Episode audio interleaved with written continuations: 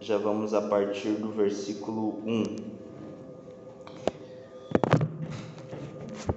Vamos lá então. Apocalipse.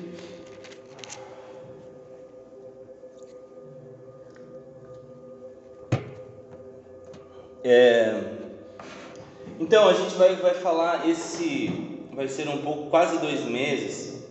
A gente vai falar sobre as igrejas do Apocalipse. Alguém já leu essas passagens das igrejas do Apocalipse? Já deu uma olhada? Não? Quem já leu o livro de Apocalipse? A gente tem um pouquinho de medo, né? Dá medinho de ler Apocalipse. Né? Então, explicar um pouquinho acerca do livro de Apocalipse, tá? Apocalipse, ele é um livro que foi escrito pelo apóstolo João, certo?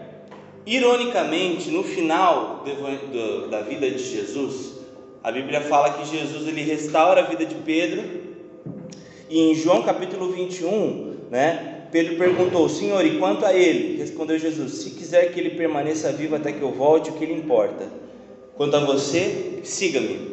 Então, só para vocês entenderem uma coisa importante: o autor do livro de Apocalipse foi o apóstolo João, né? Que Jesus falou: Olha, se eu quiser que ele, que ele volte, que ele viva até a hora de eu voltar, não importa a vocês, né? Porque surgiu uma história que de fato é verídica, que João era o discípulo amado, que era aquele que Jesus mais gostava e tudo mais. E aí Jesus falou isso, que ele seria um discípulo que viveria muito, né? E querendo ou não, de fato ele foi o último discípulo de Jesus a morrer, né? Tanto é que, por exemplo, tentaram matar João, né? Ontem nós estávamos falando sobre o afundo, sobre que o imperador Nero matou tanto Pedro quanto também decapitou Paulo né? E esses caras tentaram matar também João por perseguição aos cristãos, né? E a história vai contar que esses caras tentaram até jogar óleo fervendo sobre a pele de João e ele não morria, não morria. O que, que eles fizeram? Isso em 95 e 96 depois de Cristo, colocaram ele numa ilha, isolado.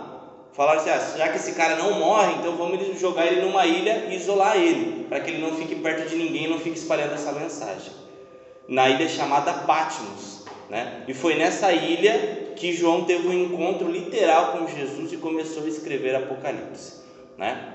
Eu sei que Apocalipse talvez tenha essa conotação meio misteriosa, meio que tipo dá medo, umas figuras, mas a gente vai entender que Apocalipse não deveria complicar a nossa vida, mas sim revelar. Né? Por isso eu pedi para vocês abrirem né, em João capítulo, é, desculpa, Apocalipse capítulo 1, né? Só para você entender.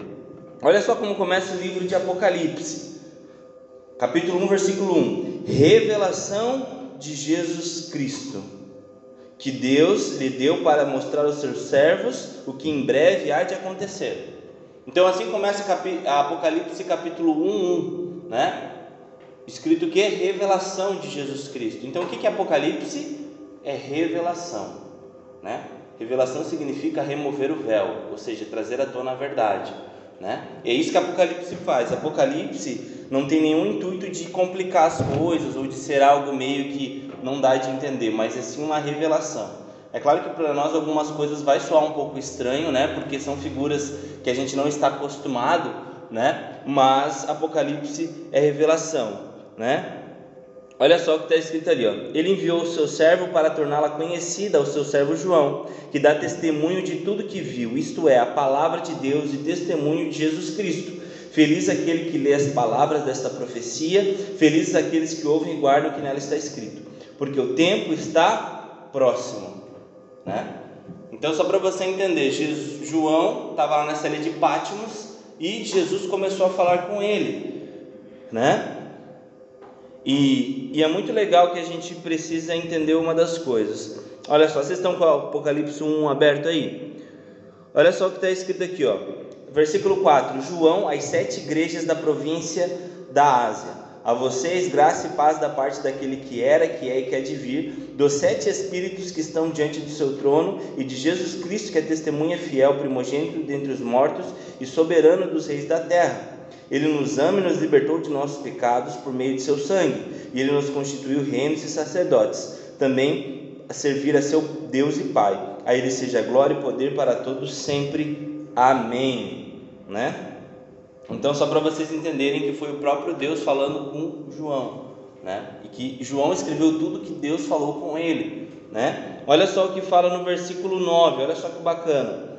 Eu, João, irmão e companheiro de vocês no sofrimento, no reino e na perseverança em Jesus, estava na ilha de Pátimos, por causa da palavra de Deus e do testemunho de Jesus. No dia do Senhor achei-me no espírito e ouvi por trás de mim uma voz forte, como de trombeta, que dizia: Escreva num livro que você vê e envie a estas sete igrejas: Éfeso, Esmirna, Pérgamo, Tiatira, Sardes, Filadélfia e Laodiceia. Voltando-me para ver quem falava comigo, voltando-me vi sete candelabros de ouro, e entre os candelabros de ouro, semelhante a um filho do homem, que com uma veste chegava aos seus pés e um cinturão de ouro ao redor do seu peito. Sua cabeça e seus cabelos eram brancos como a lã, tão brancos quanto a neve, e seus olhos eram como chama de fogo. Seus pés eram como bronze numa fornalha ardente, e sua voz como o som de muitas águas. Tinha em sua mão direita sete estrelas, e da sua boca saiu uma espada afiada de dois. Sua face era como o sol quando brilha em todo o seu fulgor. Quando o ouvi, caí em seus pés como morto. Então ele colocou sua mão sobre mim e disse: Não tenha medo, eu sou o primeiro e o último, sou aquele que vive. Estive morto, mas agora estou vivo para todo sempre. E tenho as chaves da mão, da morte e do Hades. Escreva, pois, as coisas que você viu, tanto as presentes como as que acontecerão. Este é o mistério das sete estrelas que você viu em minha mão direita e dos sete candelabros. As sete estrelas são os anjos das sete igrejas, e os sete candelabros são as sete igrejas. Amém? Vamos orar? Papai, nós te pedimos revelação, Pai. Como tua palavra fala que revelação, né? o Apocalipse é revelação, Pai. Nós não queremos complicar as coisas, mas sim revelar, Pai. Abra o nosso coração, Jesus, para o que o Senhor tem para nós, Deus. Abra o nosso coração para que de fato nós aprendamos mais de Ti e saiamos daqui diferente, Pai. Saímos daqui transformados, Deus. Saímos daqui com uma nova vida, com um novo fôlego, Pai. Nós temos muito a aprender com a tua palavra, Pai. Nós somos tão pequenos, Pai. E nós te pedimos, Pai, que o Senhor venha falar conosco, em nome de Jesus. Amém. Amém. Nós lemos o primeiro capítulo de Apocalipse e que eu quero que vocês fiquem com a, a mensagem que eu quero que vocês fiquem é que Jesus Cristo mandou uma carta para sete igrejas implantadas. Amém? Vocês estão comigo aí? Amém. Então o que, que acontece? Deus mandou cartas para sete igrejas. E como eu falei, eu não sei qual que é o teu, a tua visão quando você lê Apocalipse, tá? Mas a teologia vai trazer algumas visões acerca de Apocalipse, de como ela precisa ser vista ou não. E eu vou falar o que, que nós cremos acerca do Apocalipse, tá? Tem uma visão que nós chamamos na teologia de preterista. O que, que é preterista?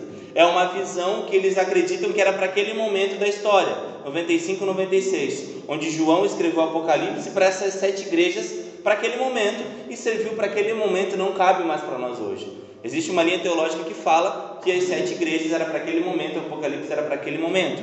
Existe uma outra visão chamada historicista, que é o que? Que as sete igrejas elas representam sete momentos da história da humanidade certo? Que começa com a igreja de Éfeso, que é a igreja que perdeu o primeiro amor, falando da igreja primitiva, que depois que Jesus subiu ao céu, ela perdeu seu primeiro amor, e a última igreja, que é a igreja de Laodiceia, é a igreja que é o século 21, que é a igreja que não é quente nem frio, mas é morna. Né? Então existe um, um, um princípio da teologia que diz que essas sete igrejas, né, que é é, Éfeso, Esmirna, Laodiceia, Tiatira, Sardes, Filadélfia Laodiceia, são sete momentos da história, né? E essa é uma das visões que a teologia traz acerca de Apocalipse. A outra visão é idealista. O que é a idealista? É que as sete igrejas, né, cada ensinamento para cada carta das igrejas quer trazer um princípio cristão, quer trazer um princípio de ensinamento que ele é atemporal, que pode ser tanto para aquela época quanto para nós hoje, que é muito do que nós entendemos. Nós pegamos a palavra de Deus, um manuscrito de dois mil anos, e nós praticamos hoje, não é verdade? Né? E a futurista que diz que esse tempo ainda vai chegar, que esse tempo ainda não chegou. Né? Então, Apocalipse nós lemos como um sentido distante. Tá? Mas a primeira coisa que nós precisamos entender que a palavra de Deus ela em si é alimento né? independente das visões teológicas que, que nós vemos, ela é alimento. Quantos creem que a palavra de Deus é alimento? Nós cremos, glória a Deus. Então, se ela é alimento, ela nos ensina. De fato, existem muitas coisas que acontecerão depois da vinda de Jesus, né? Que a Bíblia, Apocalipse vai narrar que Jesus em terra pisará e reinará sobre essa terra. Mas também existe um pré-Jesus vir até essa terra, que são os ensinamentos das sete igrejas. E nós iremos falar sobre esse ponto, tá? Então, João escreve para as sete igrejas e nós iremos a cada semana falar sobre uma dessas igrejas. Quais são os princípios que a gente consegue nos detectar acerca dessas igrejas e como a gente pode praticá-las, né? E hoje será a primeira igreja, que é a carta a Éfeso, né? Então, se você abrir, abre lá comigo lá Apocalipse capítulo 2, nós iremos falar sobre sete, as sete igrejas e nós cada semana falaremos sobre uma igreja. Nós iremos entender um pouquinho sobre cada igreja. Amém? Então vamos lá. Apocalipse capítulo 2. Olha só o que fala. Vamos ler a carta a Éfeso. Ao anjo da igreja em Éfeso escreva. Todas as vezes que a Bíblia vai falar ao anjo da igreja, ela está falando sobre a liderança, tá? Ao anjo da igreja escreva, ao pastor da igreja, tá? Ao anjo da igreja em Éfeso escreva: Estas são as palavras daquele que tem as sete estrelas, né, em sua mão direita e anda sobre os sete candelabros. Então, sempre quando a, igreja, a Bíblia vai falar sobre as sete estrelas, ela está falando acerca da liderança da igreja. Ele tem as sete estrelas e os sete candelabros são a igreja, tá? Então, o que, que Jesus está querendo dizer nesse começo? Olha, eu tenho no controle das minhas mãos os pastores da igreja, tudo que é pregado na igreja, e eu tenho a igreja nas minhas mãos. O que, que Jesus está querendo mostrar nesse começo da carta? Gente, fiquem tranquilos que Deus está no controle. Traduzindo bem ao pé da letra que nós falamos hoje, Deus está no controle de todas as coisas. Talvez muitos de nós temos essa sensação assim, olha, pô, parece onde está Deus né? Eu acho que todo mundo já fez esse tipo de pergunta, vendo nesse sofrimento. Eu não sei se todo mundo teve essa experiência, mas algumas pessoas tiveram de perder familiares próximos em meio a essa pandemia. E a gente pergunta: meu Deus, onde está Deus em meio a tudo isso? Quanta gente morrendo, quanta gente sofrendo, onde está Deus? Talvez você já fez essa pergunta para você: Deus, onde está você na minha vida? Por que tanta coisa dá errado? Por que tanto problema? Cadê o Senhor? E ele já começa essa carta dizendo que, gente, está tudo nas minhas mãos. O mundo, todas as coisas, a igreja, os pastores, tudo que é pregado, eu vou intervir no momento certo. É isso que Jesus Cristo está falando nesse começo.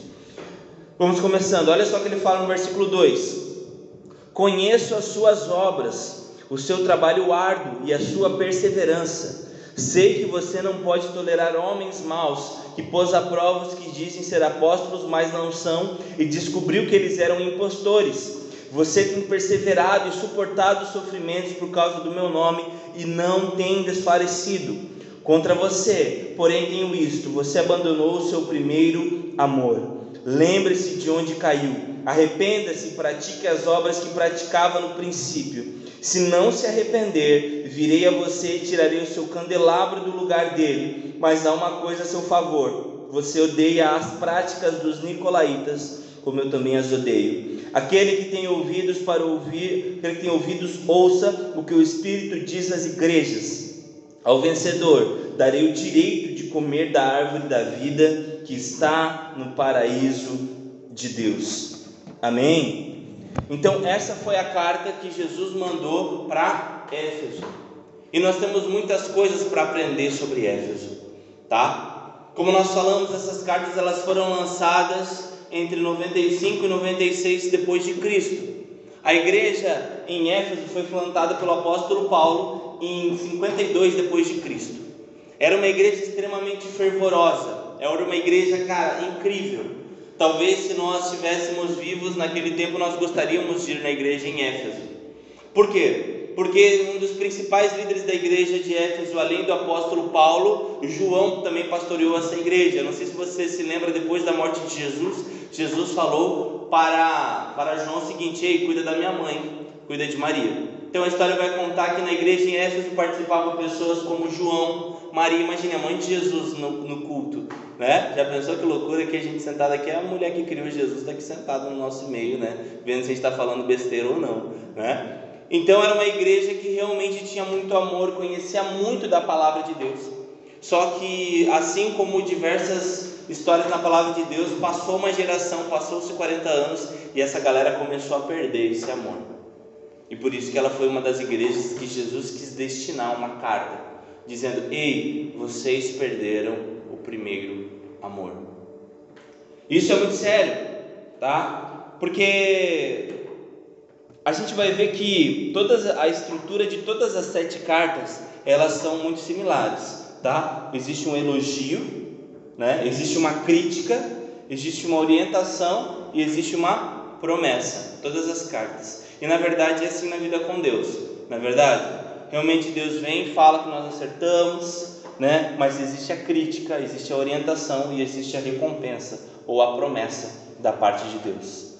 Toda palavra é assim, tá? Existe de fato elogio, existem muitos de nós que seguem a palavra de Deus, mas sempre vai existir a crítica, vai existir a orientação e vai existir a promessa de Deus. Amém?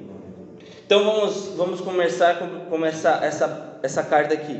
Ele começa falando que é uma igreja que trabalha muito. Ele fala: Conheço as suas obras, eu conheço o que vocês fazem. E talvez seja o seu caso aqui nessa noite. Deus está vendo o que você faz. Deus está vendo que você vem no culto, que você oferta, que você serve em ministério, que você, poxa, tem a sua vida devocional lá, que você fala de Jesus, segue toda a cartilha certinho. Talvez seja o seu caso, talvez você se viu nessa carta. Porque Deus olhou para você e disse: Olha, eu conheço suas obras, o seu trabalho árduo e a sua perseverança. Talvez no, meio de muitos de nós tem pessoas que não perseveram.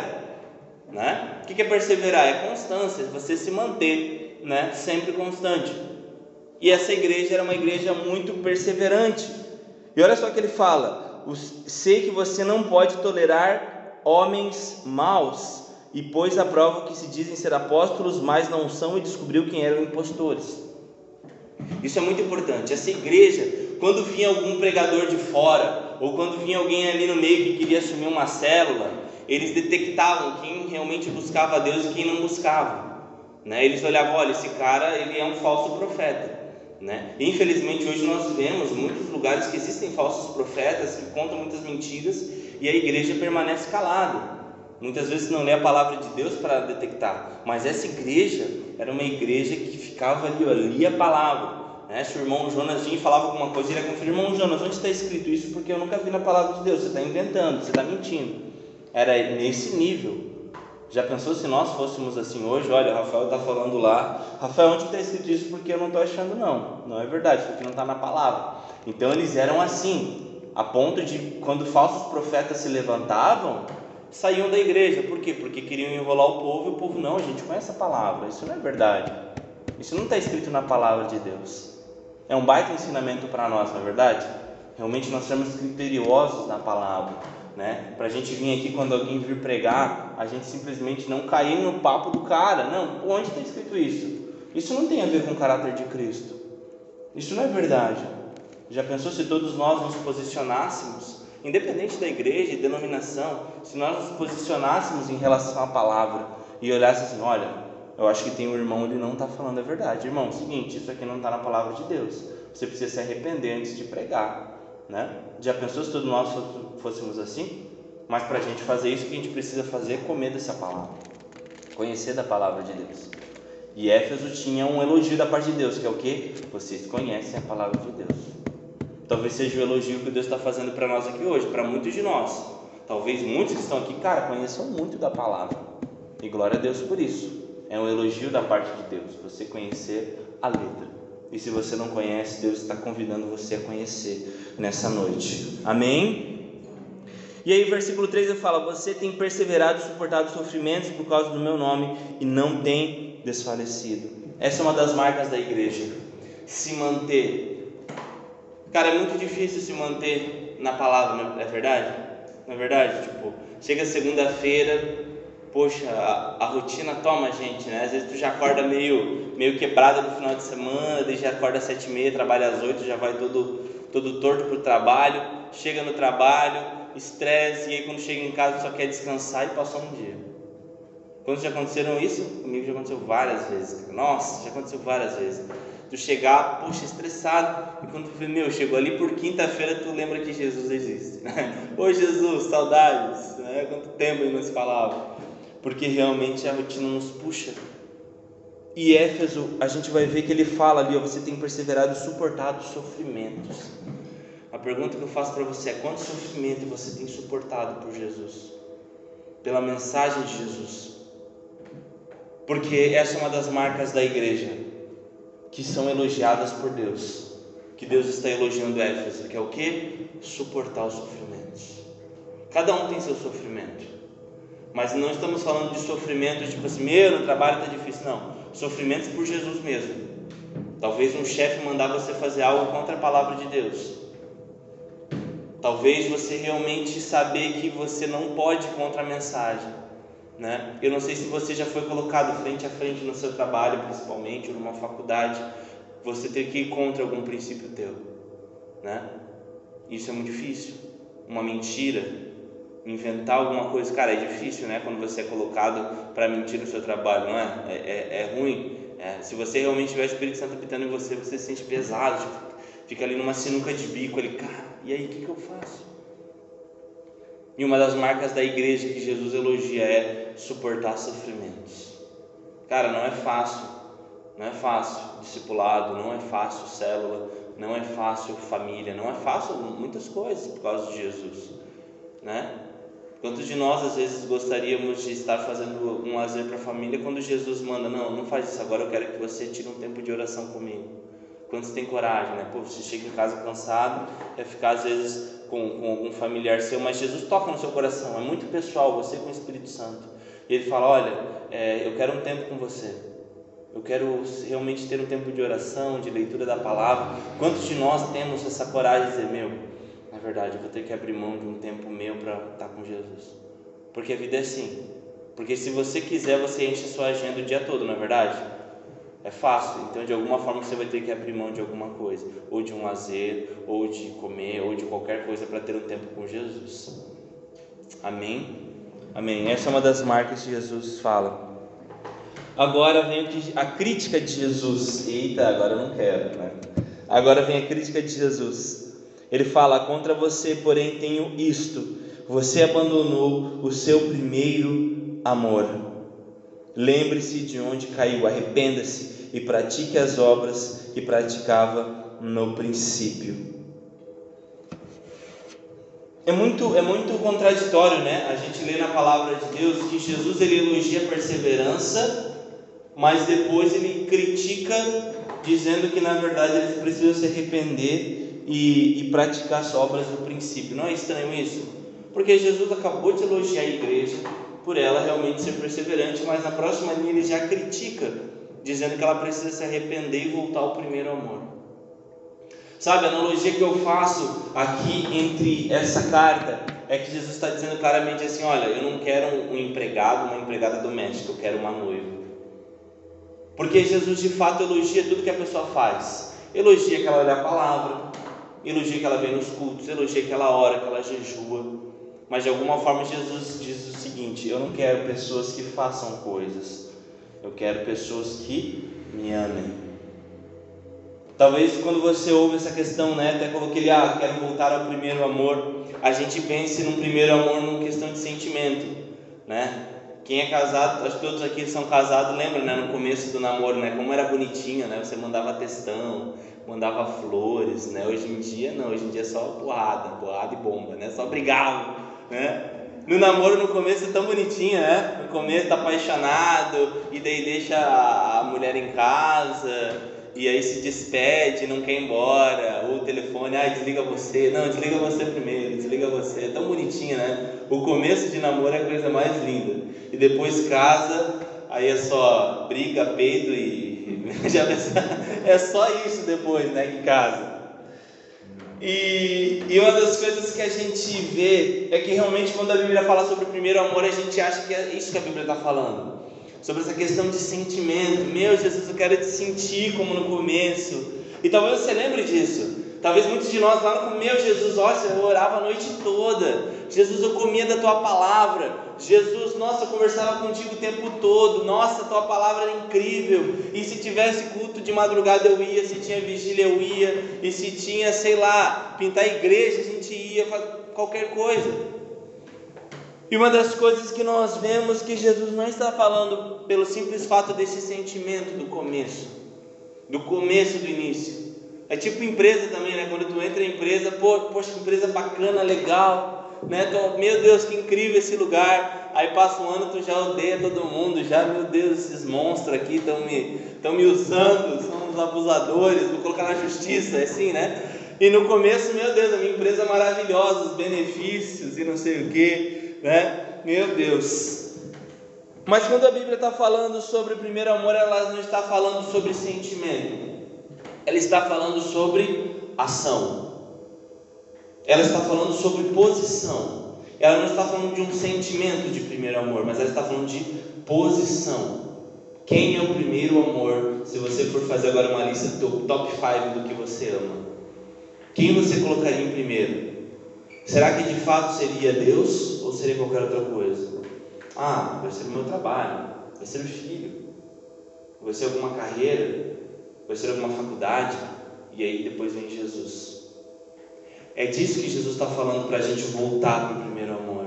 Não é um sentimento, mas é uma escolha, é o primeiro amor. Sabe, eu acho que um dos melhores textos para nos explicar sobre isso é 1 Coríntios 13. 1 Coríntios 13 ele explica o que tá, Apocalipse está falando. Porque Jesus elogiou que fazer coisas é muito legal, mas ele diz: Mas o primeiro amor se foi. E olha o que fala em 1 Coríntios 13: Ainda que eu fale a língua dos homens e dos anjos, se eu não tiver amor, serei como um sino que ressoa, ou como um prato que retine. Ainda que eu tenha o dom, que eu tenha o dom de profecia e saiba todos os mistérios e todo o conhecimento, e uma fé capaz de mover montanhas, se não tiver amor, nada serei. Ainda que eu dê aos pobres tudo que possuo, entregue o meu corpo para ser queimado. Se não tiver amor, nada disso me valerá. O amor é paciente, o amor é, é bondoso. Não inveja, não se vangloria, não se orgulha. Não maltrata, não procura seus interesses. Não se ira facilmente, não guarda rancor. O amor não se alegra com a injustiça, mas se alegra com a verdade. Tudo crê, tudo sofre, tudo espera, tudo suporta. O amor nunca perece, mas as profecias desaparecerão, as línguas cessarão, o conhecimento passará. Então o que, que ele está dizendo? 1 Coríntios 13 explica esse texto, que é o que? Se não tiver amor, nada vale. É tão triste esse texto, porque talvez muitos de nós cheguemos no final da nossa vida e fizemos tanta coisa para Deus, e Ele vai dizer: Eu não queria alguém que fazia as coisas, eu queria alguém que me amava. Eu queria alguém que gostaria de ter tempo comigo, alguém que gostaria de ter relacionamento comigo. A instituição, a comunidade é secundário, embora a comunidade te ajude a chegar nesse, nesse patamar. Mas você vir para um culto sem amar a Deus, de nada vale. Você participar de uma célula sem amar antes a Deus, eu vou na célula porque eu amo a Deus. Não o contrário, eu vou na célula para amar a Deus. Não, é o contrário. Você ama Deus a ponto você participar de uma célula. Você ama Deus a ponto de você participar de um culto. Você ama Deus a ponto de você ler a palavra dele com muito amor. E é isso que a palavra de Deus está nos ensinando: que se a gente não tiver amor, nada vai valer. Nada vai valer. E eu acho que todos nós vamos consentir que de fato a gente quer que alguém faça algo para nós porque nos amam, não é verdade? Quando você ganha um presente de aniversário, você gostaria de que o discurso fosse eu te dando só porque é teu aniversário. Ninguém gostaria de, desse tipo de discurso, na é verdade?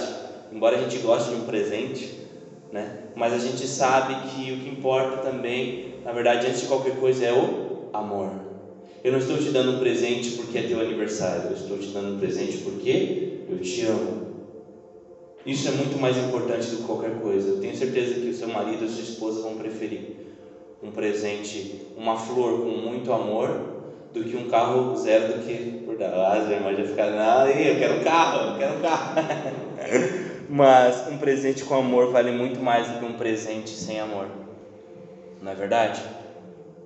Por isso, quando a gente era pequeno, não sei se minha mãe vai lembrar, a Neuza vai lembrar, os presentes que a gente dava né, para nossa mãe quando era pequeno. Fazia uns desenhos bem feios com tinta guache e dava, ó oh, mãe, meu presente para ti. Né? E a mãe às vezes achava muito mais valioso do que qualquer outra coisa, na é verdade? Né? Amanda agora com o Oliver, né, começando a desenhar, fazendo cartinha, talvez se o Oliver desse um presente mais caro não valeria tanto quanto um presente bem inocente de amor, né? Então isso que nós precisamos entender, porque sem amor de nada vale. E para Deus é a mesma coisa, sem amor de nada vale. E, e meus, meus irmãos, uma das coisas que me chama muita atenção, eu não sei se você já se pegou, já se pegou pensando nisso, porque Deus sempre fala tanto sobre amá-lo, né? Talvez muitas pessoas vão pensar, poxa, será que esse Deus é um Deus carente, né? Que, poxa, quer que ele seja o primeiro, quer que ele seja o protagonista, quer que ele seja o primeiro, porque Deus ele pede para ele ser o primeiro. Eu não sei se você já fez essa pergunta para você, mas por que Deus pede para ser o primeiro? Será que Deus está carente? Será que Deus ele, ele precisa que alguém fique paparicando ele? Por que será? que Deus fala para ele ser o primeiro amor? Já parou para pensar nisso? A resposta é muito simples. Deus ele quer que nós amemos Ele acima de todas as coisas, porque Ele nos ama. Parece meio meio simplório, mas vocês vão entender. Ele quer que a gente ame Ele acima de todas as coisas, porque Ele nos ama tanto. Tem um, um autor chamado John Piper esse, o, esse pastor John Piper ele é uma benção e ele conta uma história seguinte. Digamos que você tem uma doença terminal que você precisa ir no médico. Aí você vai lá num consultório, tá? E tem um médico que ele é mais novato e que ele fez três cirurgias já e essa cirurgia deu errado, né? Ele talvez seja um pouco mais barato, mas ele já fez três cirurgias e mas deu ruim, deu errado. E existe um outro médico, né, muito mais experiente, especializado, que conhece muito da área e sempre teve êxito né, nas suas cirurgias e nos seus tratamentos. Né? E digamos que você, como cliente, entra nesse consultório para ver com quem você vai fazer o seu tratamento. O que, que você acha de um consultório que chega para você e diz: Olha, fique tranquilo, pode escolher qualquer um dos médicos, que eles vão te atender da melhor forma possível. Vocês acham que esse, esse consultório ele é responsável ou irresponsável? Com certeza é irresponsável, porque ele tem um médico extremamente né, experiente, com êxito nos seus tratamentos, e também tem um outro que é totalmente perdido e que já teve diversos, diversas tragédias na sua carreira. Seria muita irresponsabilidade desse consultório não te alertar isso, não é verdade? Eu não sei se você já precisou procurar algum tipo de médico para algum tratamento, mas o histórico conta muito e contar quem são os médicos é muito importante para que você saiba né, onde você está pisando. Por que eu estou contando essa analogia? Para que você entenda que Deus ele é um bom médico e é um bom dono de consultório. Ele não pode dizer que está tudo bem você viver da forma que você está vivendo hoje. Porque Deus sabe que se Deus não tiver em primeiro lugar no seu amor, qualquer outra coisa vai estar. E provavelmente essa coisa que está no lugar de Deus na sua vida hoje vai te levar à morte. Deus sabe que o seu primeiro amor hoje te leva à morte. Nossa, mas que horror, vai me levar à morte. De fato vai. Todas as vezes que a gente coloca algo em primeiro lugar que não é Deus, vai dar problema. Sabe por quê? Porque sempre o que a gente coloca primeiro é alicerce. Se você coloca o seu trabalho em primeiro lugar, uma hora esses caras podem te demitir. E uma hora de teu mundo cai. Por quê? Porque teu alicerce era um trabalho, era um salário. Se você coloca o dinheiro em teu lugar, o dinheiro vem e vai. A gente vê o dólar e todo dia que tu abre lá os sites lá, oscila, oscila demais. Então se você coloca no dólar o seu primeiro amor, ele vai te frustrar. Relacionamentos nos frustram. Quantas pessoas que colocaram só o relacionamento em primeiro lugar se perderam totalmente? porque não queriam fazer mais nada, a não ser ficar com mozão, e não focavam em Deus, e não focavam em outras coisas, se perderam. Deus ele fala para a gente colocar ele em primeiro amor, porque ele sabe que ele é o único alicerce confiável. Nós somos falhos, nós mesmos não podemos nos colocar em primeiro lugar, por quê? Porque a gente é falho. Você é muito falho, né? Nós falhamos muito. E é muito maluco a gente entender, às vezes a gente faz esses exercícios, né? na psicologia fazem muito isso, na hora de RH, eles fazem muito esse, esse tipo de pergunta: olha, você casaria com você mesmo? É uma boa pergunta, né? Já fez a pergunta? Será que você casaria com você? Conhecendo tuas chatices, conhecendo tuas manias, conhecendo teus pecados. Você será casaria com você conhecendo você? E aí, você casaria com você ou não? É, talvez, né? Não, eu sou bonitinho, né? Dá, dá, dá para encarar, né? Ou talvez um dono de uma empresa. Você confiaria um alto cargo para você mesmo numa grande empresa, conhecendo muitas vezes você, às vezes sendo ruim com horários, ruim com compromisso, às vezes desfocado no trabalho.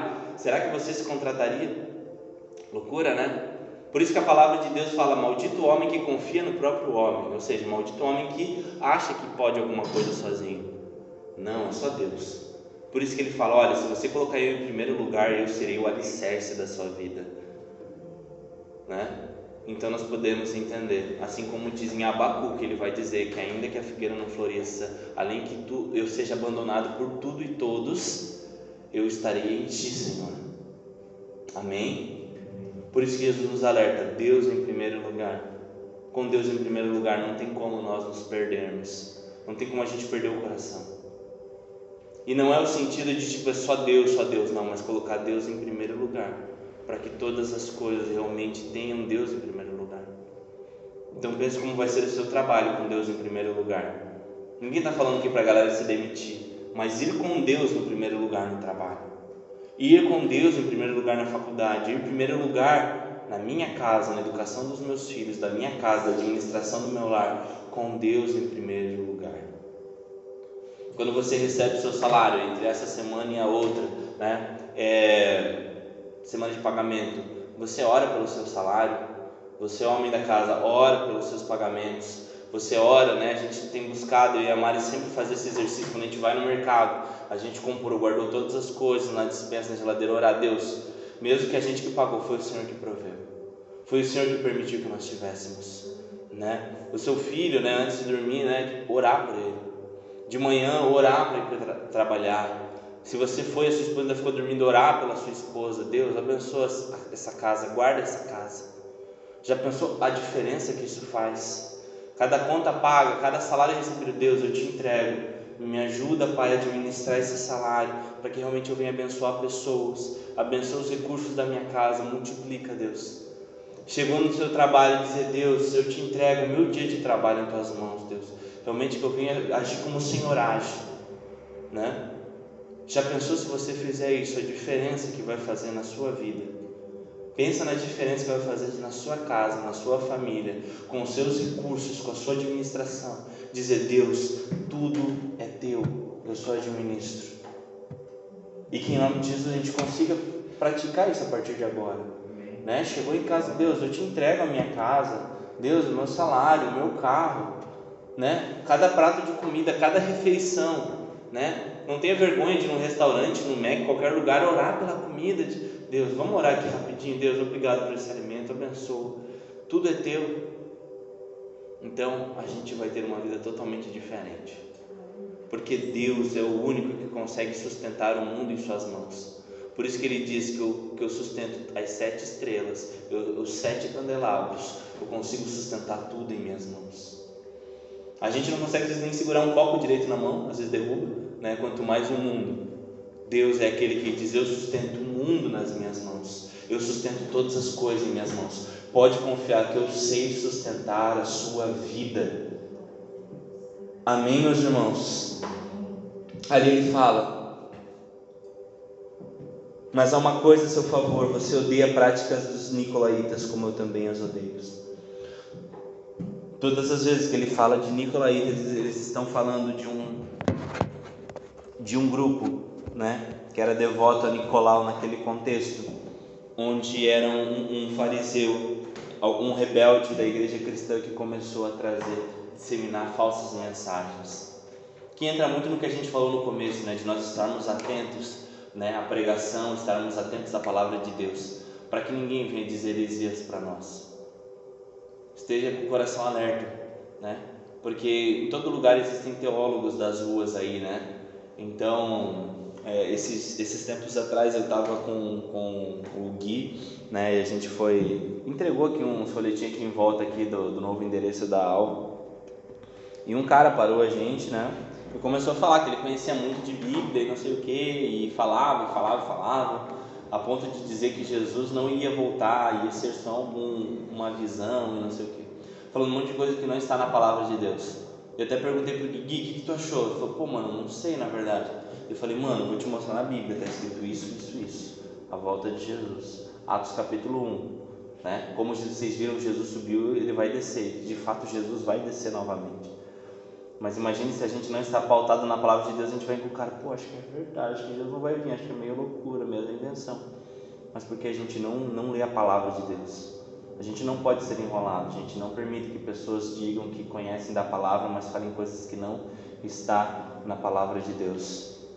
Amém, meus irmãos? E aí no final, ele termina e fala algo no versículo 7: Aquele que tem ouvidos, ouça o que o Espírito diz às igrejas. Você crê que você tem ouvidos espirituais? Quantos aqui aceitaram Jesus, se batizaram e creem que o Espírito Santo habita em vocês? Amém. Glória a Deus. Glória a Deus. Então ele fala que quem tem ouvidos para ouvir, ouça o que o Espírito diz. Com quem o Espírito fala? Com aqueles que nasceram de novo. Meu irmão, o Espírito Santo fala. Eu não sei se você já teve essa experiência. Com sinais, com sonhos, com qualquer coisa, o Espírito Santo fala. Você precisa ouvir. O Espírito Santo quer falar com a igreja. E eu não sei o que o Espírito está querendo falar com você. Tem pessoas que o Espírito Santo está falando para se arrepender, muda de atitude. Tem, coisa, tem coisas que o Espírito Santo está dizendo, faça tal coisa, ou não faça tal coisa. Mude isso, faça aquilo, mas o Espírito Santo está falando. E com quem o Espírito fala? Com quem tem ouvidos espirituais. Então, se você crê que você nasceu de novo, o Espírito Santo está falando com você.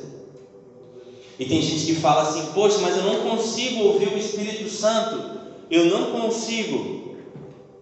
Cara, o exemplo é muito simples. Você já tentou, sei lá, no meio, na, num shopping, conversar com alguém no telefone? Já tentou fazer isso? É ruim pra caramba ouvir áudio no WhatsApp, né? No shopping. É muito ruim. Por quê? Barulheira. Muita gente conversando, né? As lojas lá. Entra aí, galera, não sei o que. Barulheira. Passa pela praça de alimentação ali do Miller, galera falando e música. Como que você vai ouvir esse áudio no WhatsApp? Barulheira. Não tem como. Como que você vai conseguir ouvir direito aquele áudio? Saindo desse ambiente e indo para sua casa, no silêncio. Como que você vai ouvir o Espírito? No silêncio, no relacionamento a sós com Deus. Deus pode falar às vezes no meio do trabalho, em festa de família, pode. Cara, mas muitas vezes a gente está com tanta coisa em volta, ouvindo, ouvindo, ouvindo, todo mundo falando. Ah, o Espírito Santo de Deus não fala comigo porque você não saiu de alguns ambientes para ouvir somente a Ele. Quer que o Espírito Santo fale com você? Saia de alguns ambientes. Tenha um tempo de qualidade. Só assim o Espírito Santo vai falar com você, meu irmão. Só assim, você crê? Amém. Só assim o Espírito Santo vai falar com você. E no final, ele vai dizer ao vencedor. É muito legal porque o texto vai falar ao vencedor. O que isso quer dizer? O que isso quer dizer? Não sei. O que isso quer dizer? Que se vai haver vencedor, vai haver perdedor.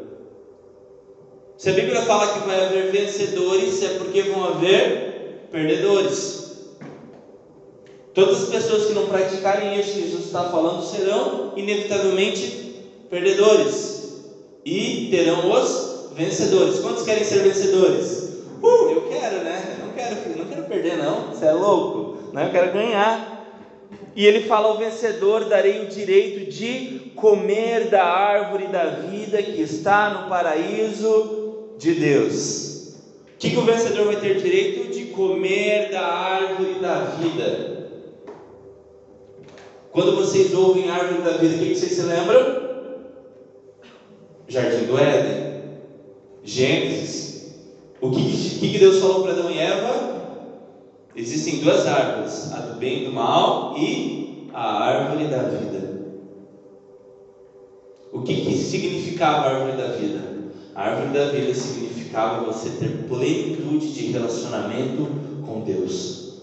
Enquanto Adão e Eva comiam da árvore da vida no jardim do Éden, eles tinham relacionamentos genuínos com Deus. Eles viviam no paraíso, sem dor, sem choro, com provisão, com abundância, com amor, com inocência. Cara, já pensou viver num ambiente de inocência? Hoje em dia tudo é ruim, todas as conversas maliciosas. Imagine num ambiente de inocência, de inocência dos olhos, inocência de coração, inocência de fala.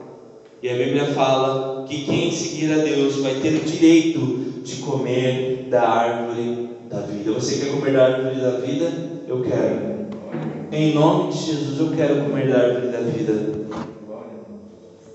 Essa é a carta que Jesus mandou para a igreja. E que a gente venha ouvir essa carta. Deus, eu te coloco em primeiro lugar na minha vida, porque eu quero comer dessa árvore, porque eu quero correr essa corrida, porque eu quero realmente viver em plenitude contigo porque tudo vai passar. Amém? Eu queria que você se levantasse nesse momento. Pode apagar as luzes.